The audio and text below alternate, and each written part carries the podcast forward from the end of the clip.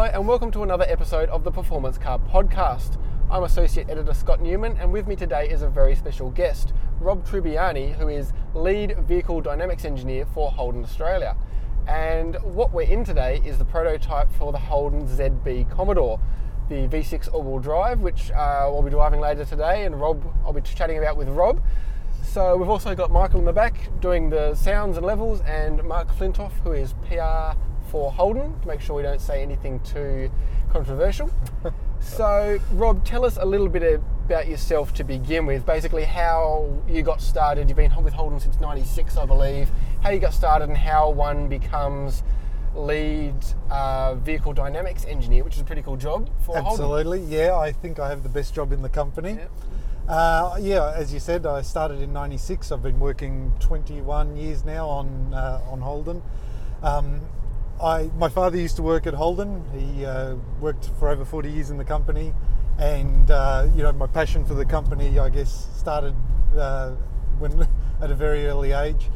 And uh, yeah, I was nine year old when I decided this is the job I wanted to do. I'd been talking to him about you know what people do for careers, and uh, he told me about you know the fact that people actually get paid to be tuning cars, and, and I thought, wow, this is awesome. So yeah, I spent my um, my days at school just working towards that end result. Okay, so you studied engineering at school, I did, yeah. and then how do you transfer that into? You obviously had a passion for driving as well. I did. So you just uh, talk to the right people within the Holden and keep putting your hand up and going, hey, I'd like to do this, I'd like to do this. Yeah, look, I was very fortunate at the end of uh, second year uni to get a, um, a three month placement at Holden uh, as a student. And uh, I then got the same opportunity at the end of third year uni. And then finishing up uh, fourth year, which was my final Mhm. exam, I rang the my previous boss at, at Holden and uh, told him I was finishing up and would they happen to have a position available. And uh, they were in the serious business of developing VT, and he said, "We'll take you straight on." Yeah, fantastic. Yeah, very fortunate to uh, to be able to walk in the company after finishing uni and have been there ever since. Fantastic. So what today we're going to talk about is not so much a review of this car or necessarily about this car in general. Um, basically, there are a lot of skeptics, especially in the Motor Magazine fold. A lot of our readers drive the traditional V8 Performance Commodore, um, and they go, um, "How can this car be? How can this car fulfil what I like out of a performance car? You know, it's all-wheel drive, it's V6, etc., etc." And while you can't do anything about where it's made or its necessary drivetrain now, what you can do is influence how it drives. And if you drive a Redline or any recent performance Commodore, I mean, we're at Motor, we're big fans, of, not to you know blow smoke, but we're big fans of that product. It's a great car. Thank you. So you and your team obviously have an understanding about what makes a good driver's car. So to you, what does make a good driver's car? What uh, what elements are you trying to put into this car or any car to you know make it enjoy, enjoyable to drive? Yeah, so to wear the Holden badge and to wear especially the Commodore badge on the vehicle, it had to be, as you said, great to drive. And you know, we have a very good understanding of what Australians want out of the Commodore and the performance that they're looking for. And so for us, it's uh, about getting the car uh, really connected through the steering wheel. So we've worked very heavily on the electric power steering to really make the car precise. You know, you turn the car into the corner and it goes exactly where you want. There's no second bites at the steering wheel. Um, getting good steering weighting, uh, not too heavy, but just the right amount of feedback. And then from a damper perspective, we look at getting really good body control in the car, but still getting that comfort. So for us, great to drive is really about giving the driver confidence behind the wheel. Whether they're just tootling around or they're you know on a spirited drive, they always need to feel confident and comfortable behind the wheel. And the car needs to be precise and never doing anything that's unexpected. Mm-hmm. Okay, Um, steering is one an interesting point. I mean, a lot of companies struggle and as the, they improve as the technology de- technology develops, but you seem to get a handle on EPS quite quickly. Um, is that one of those things where you find it offers the tuning possibilities offer a lot more scope for improvement than an old hydraulic system, or you, uh, you know, is that something a lot of people went EPS. Oh, it's terrible. You can't get the right feel. But there is more opportunity if you take advantage of- of the technology Absolutely. to get that you know feel, feel and feedback. Yeah, correct. The tunability in an EPS system far exceeds anything available on a hydraulic system, but you've got to do your work, right? Yeah. It's it's hundreds of hours behind the wheel, and um, you know just continuing to try and get more and more refinement. Uh, EPS allows you to um, increase efforts with steering speed, Mhm. but it also offers a whole lot of other um, tunable parameters that allow you to get that precision. I think what you know really I guess sets us apart is that we spend so much time focusing on absolutely every little fine detail in the EPS. Near enough is never good enough, um, and you know the steering is really your the driver's connection to the to the car and to the road. So making sure that um, that you know you have that precision takes a lot of work, but it's very rewarding. Once you get the EPS system right, it's a really rewarding experience. So, what opportunities? Obviously, you're coming from you know rear wheel drive, different um, probably weight distribution, different layout of car, similar size car, but still um, a very different type of product. So, what opportunities does this layout give you specifically? I mean, VF was quite a big uh, step forward, but essentially, I suppose the basic structure was of VE, which was what 2004, 2005.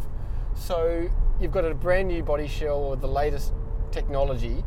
What opportunities does that give you in terms of creating a driver's car? Yeah, so uh, the as you said, the ZB is off a completely new generation, a new architecture. So it's lighter and more nimble.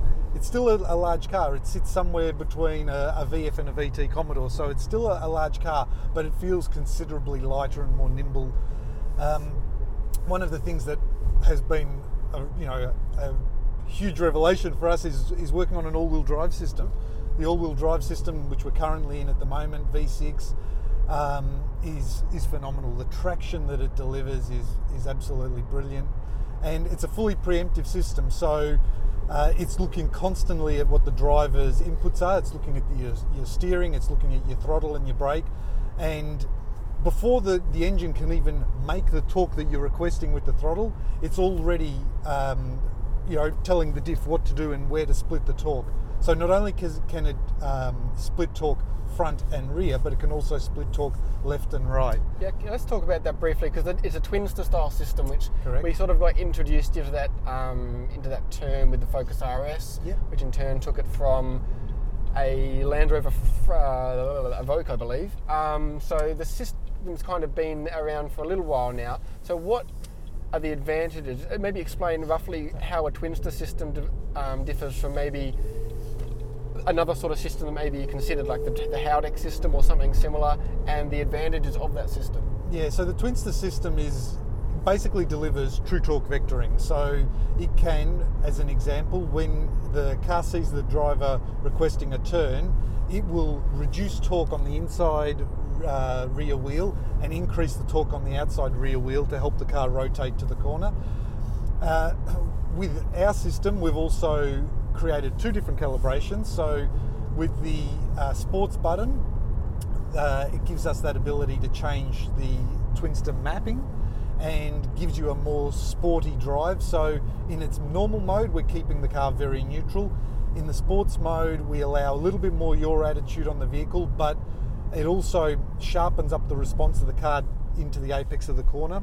So it bumps up a little bit more torque on the outside wheels and um, and as I said, reduces torque on the inside wheel and allows the car to, to get into the apex. Okay, it's a great the- system. So that's a key point of, I guess, the real question is why is somebody coming, um, like a, a traditional Aussie enthusiast, not just Commodore, but I mean, Aussie enthusiasts have been raised on rear wheel drive vehicles, and the Twinster system allows you to give a car a rear wheel drive feel. I mean, the Focus RS has proven that.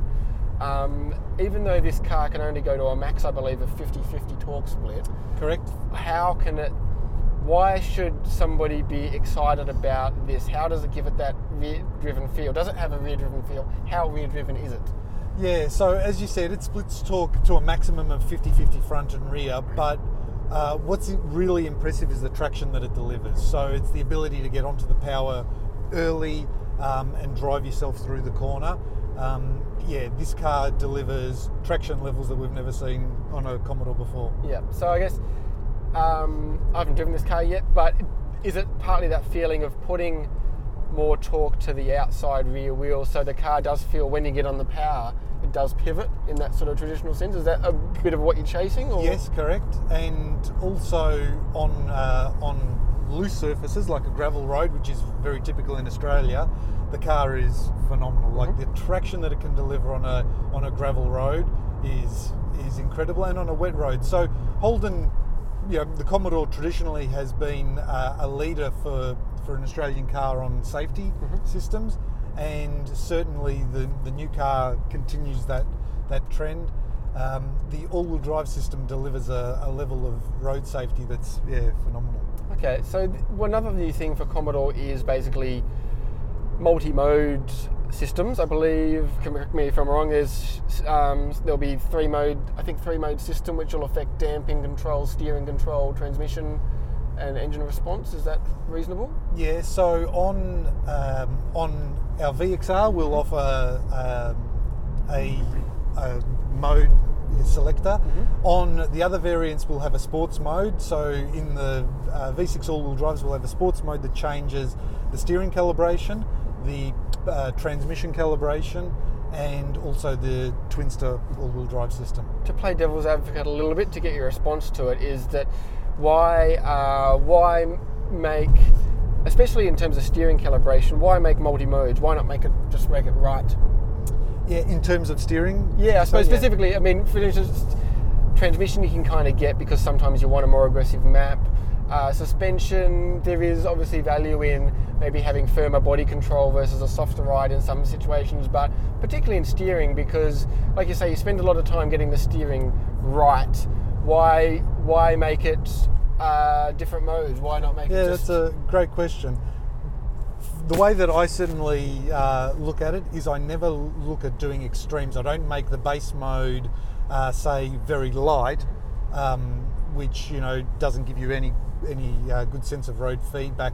Our modes aren't wildly different; they're just um, small changes. So the sports mode steering cal is slightly heavier, but not um, not to detract from you know any good road feedback. It's just to enhance the, the system. So people who are looking to go into the sports mode to give it a more spirited drive will just have a little bit more weighting in the steering, but you don't lose any of the precision. Um, all of that precise feel of the car still carries over. So the yeah the the calibration changes aren't to get extremes. They are similar in in flavour and feel, uh, just with a, I guess a little bit more weighting. A a common thing is that um, I think a lot of people mistake weighting for feel. Like sport, for instance, will give a slightly heftier to give it, I suppose, a bit more resistance to a as you turn. But I mean, there's no there's no mode that can give a steering system any more feel, is there? Really? Not really. You, there are parameters that you can change in the calibration to, to give you that, but yeah, I don't uh, go chasing any more feel because, Yeah. like you said earlier, why wouldn't you have good feel in the base mode? And and that's certainly one aspect that I've always looked at, making sure that the base mode feels great. Um, so the sports mode is more just to give you a little bit more weighting. It's not necessarily making the car any more precise. You should have that already in your base mode. Yeah, okay. So what we hear a lot about is Aussie conditions. Um, it's why you know you're what's why you're involved in this car. This is a global car, but it's why we're here. Um, and other manufacturers now have also gotten on that train. Why go to such time and expense to from a relatively small market? What's so particular about Australian roads, Australian conditions that you need to spend all this time changing a car's steering, suspension, etc., etc., uh, for our local market? Yeah, Australia, as you know, is a huge country with varying roads across its landscape. So, uh, for example, the roads up in far north Queensland are quite different to the roads that you'll get here in, in Melbourne, um, which are different again to the roads in Sydney. So, uh, and then heading west, different again. So, uh, Australia, you know, we've been Holden has been working on the Commodore now for nearly 40 years, and we have an incredible um, understanding of basically, you know, what our customers are looking for and what the different road conditions around the country. So we do a lot of test trips regularly, um, getting the car out there and tuning on those different roads. Our roads, compared to say certain parts of Europe, for example, where they run very smooth, um, smooth, fine asphalt, um, our roads typically run coarser chip on the road. Uh, you get a lot more input through the road surface. So yeah, it's a it's a different different condition, I guess, to um, a lot of the roads around the world, and we want to make sure that this car is fit to wear the Holden and the Commodore badge. So we spend we have spent a lot of time in tuning and making sure that it's fit for all the road conditions around Australia. And what are the, some of the changes that you've made and typically made? Because obviously you do the same thing to. Uh, you know, Astra and Marina and things like that. What are the changes you typically make and have made to this car in terms of making it fit for that purpose? Yeah, getting the car to have great body control for me is very much uh, part of the, the Holden feel. Uh, making sure that the body is really well controlled because you do get these big heaves in the roads and, and uh, odd inputs. Um, but also then making sure that the car has enough rolling isolation so as you don't feel beaten up at the end of the drive that the car is rolling over these inputs um, and you know you're not feeling I guess, um, bounced around by the car.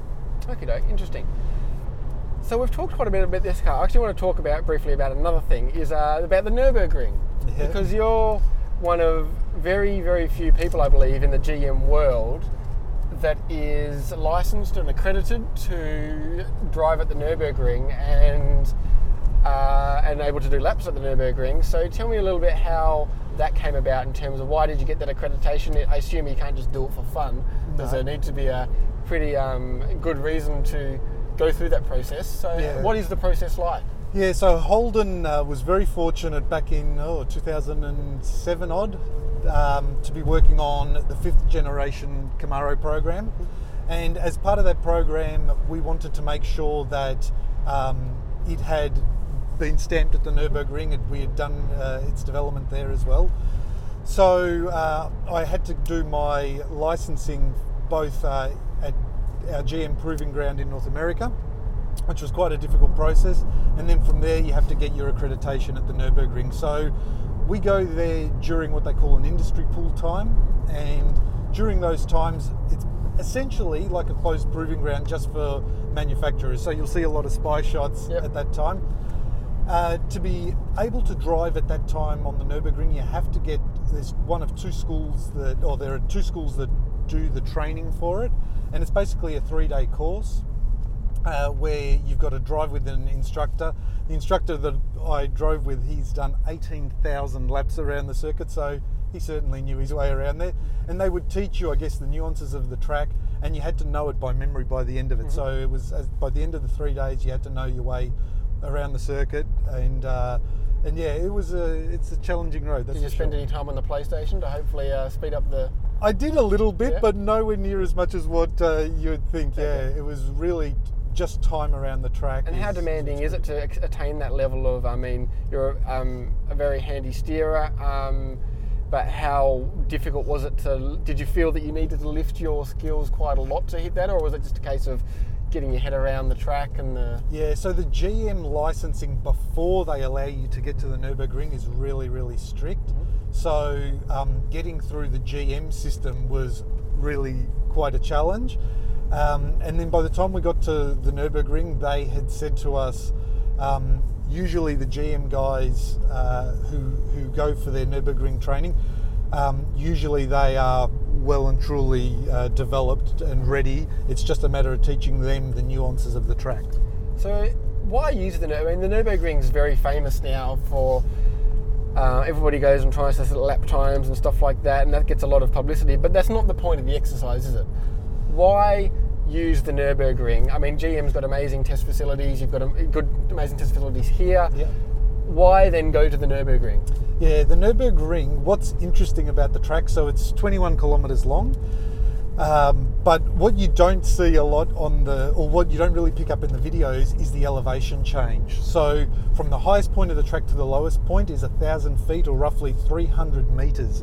So um, the Rialto building, for example, in Melbourne is 250 meters tall. So imagine a track that goes from the top of that uh, that skyscraper all the way to the bottom and back up again. I mean, it's it's uh, the elevation that really makes that place unique. I think um, over such a short journey. Now, 21 kilometres is long for a racetrack, but in in that lap, yeah, you've you've had some really steep climbs and arduous climbs where um, it's just constant for a long time. So it's hard on the engine, it's hard on the powertrain. And then you've also got the big de- descents, which work the, the brakes really hard. Um, and and then coupled into all of that is you've got a whole heap of corners, over 100 corners that the chassis is getting a workout over. So you've got these small rises and dips and all of that that really push and pull the car around.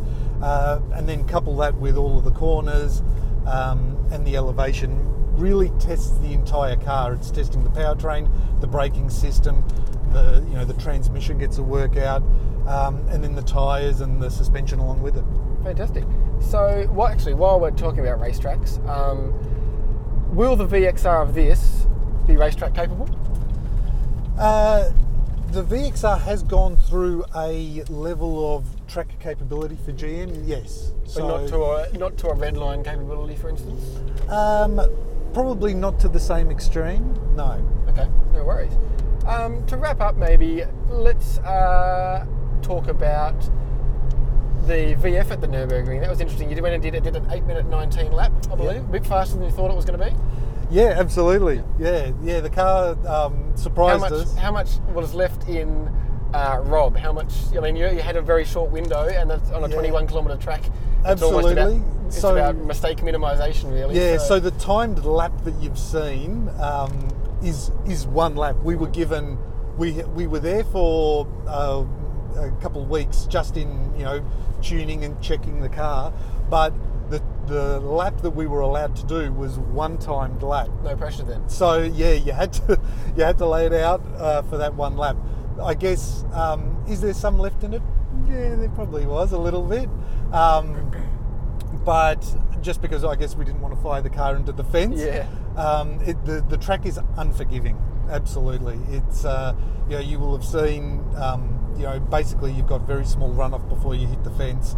So uh, could we eke a little bit more out of it? Uh, maybe a little, but yeah, it was a quick lap. Well, the interesting thing would be, uh, you know, this is all theoretical now, but for instance, a motorsport edition, A, you've got um, the 6.2, LS3, so Correct. That's, especially at such a high speed track, I imagine that extra power would pay dividends. You've also got the bigger brakes, you've got magnetic ride, you've got, so the question is, how much faster would a, how much faster do you think a Commodore whether a Magnum or a Motorsport Edition would go. I mean, is it is it a massive time game? Would you approach eight minutes or eight minutes ten? I think Like you'd be getting very close. Yeah. Um, yeah. The the performance out of the uh, out of the LS3 engine would certainly help Think you. about the big climb up to the carousel and stuff. Surely you'd be making decent gains on. Yeah, and the car was and uh, the VF is geared um, slightly differently, so Yep. there's a different diff ratio. Um, yeah, so when you add all of those things together, yeah, I, I don't know what the final number would be, but it would be certainly quicker than what um, what we set. Okay. Well, any final remarks on why Aussie car enthusiasts should give this car a chance? I mean, as I say, I haven't driven this car yet. I have no opinion on whether you know it's going to be success or anything like that. But from your point of view, someone who's been heavily involved in Commodore since VT Yep. and seen that big progression and now involved in this project, how what are your final? You've got an opportunity to give some parting thoughts to Aussie car enthusiasts about this new car. What do you want to say to them? Yeah, certainly. You know, Holden um, is, you know, absolutely um, passionate about the cars that we develop uh, and all the cars that we sell. The Commodore, we know, holds a special name for the Australian buyers, and we wanted to make sure that the new ZB Commodore is absolutely worthy of wearing the Commodore badge. Um, we have a really good understanding of the Australian roads and the requirements, and we've made sure that this car is very suitable for the Australian market. You've got you know 40 years of Commodore development that we've um, got a, a, team with a wealth of knowledge and experience. It's um, the same team that has worked on previous generations of Commodore that are now working on the new generation Commodore. And so you've got that continuity in the team. And I think that's a, a really critical part of it. It's the same um, guys and girls that have worked on the previous car that are now working on this new car. So does it feel like a Commodore? Absolutely. Does it um, bring a new dimension? Yeah, for sure. There are changes in the car, such as uh, in this one, the all-wheel drive system, that really offer a, a different dynamic in the car um, and a different dimension, but one that you know is absolutely worthy of wearing a Commodore badge. So for me, um, as you said at the start of this chat, there are skeptics out there. I would just say get in the car, give it a uh, give it a shot, take one for a test drive, and everyone that we've had, we've had a few customers recently who um, who've got an opportunity, a sneak opportunity to drive the car. They absolutely loved it, and you know they're customers who traditionally you would think, oh, maybe they wouldn't want, uh, you know, be happy with the new car. They loved it. So yeah, I guess my my um, words are just get in it and give it a shot. I think once people drive it, they'll see the powertrain performance. They'll see the driving dynamics are very much like a, a Commodore should be. Well, that's Rob's thoughts. We'll be behind this uh, behind the wheel later today. You'll be able to read our thoughts on motormag.com.au and in a future issue. Any comments, any questions, as usual, let us know in the comments below. Thanks for listening to another episode of the Performance Car Podcast. Thank you, Rob. We'll see you again soon. Thank you.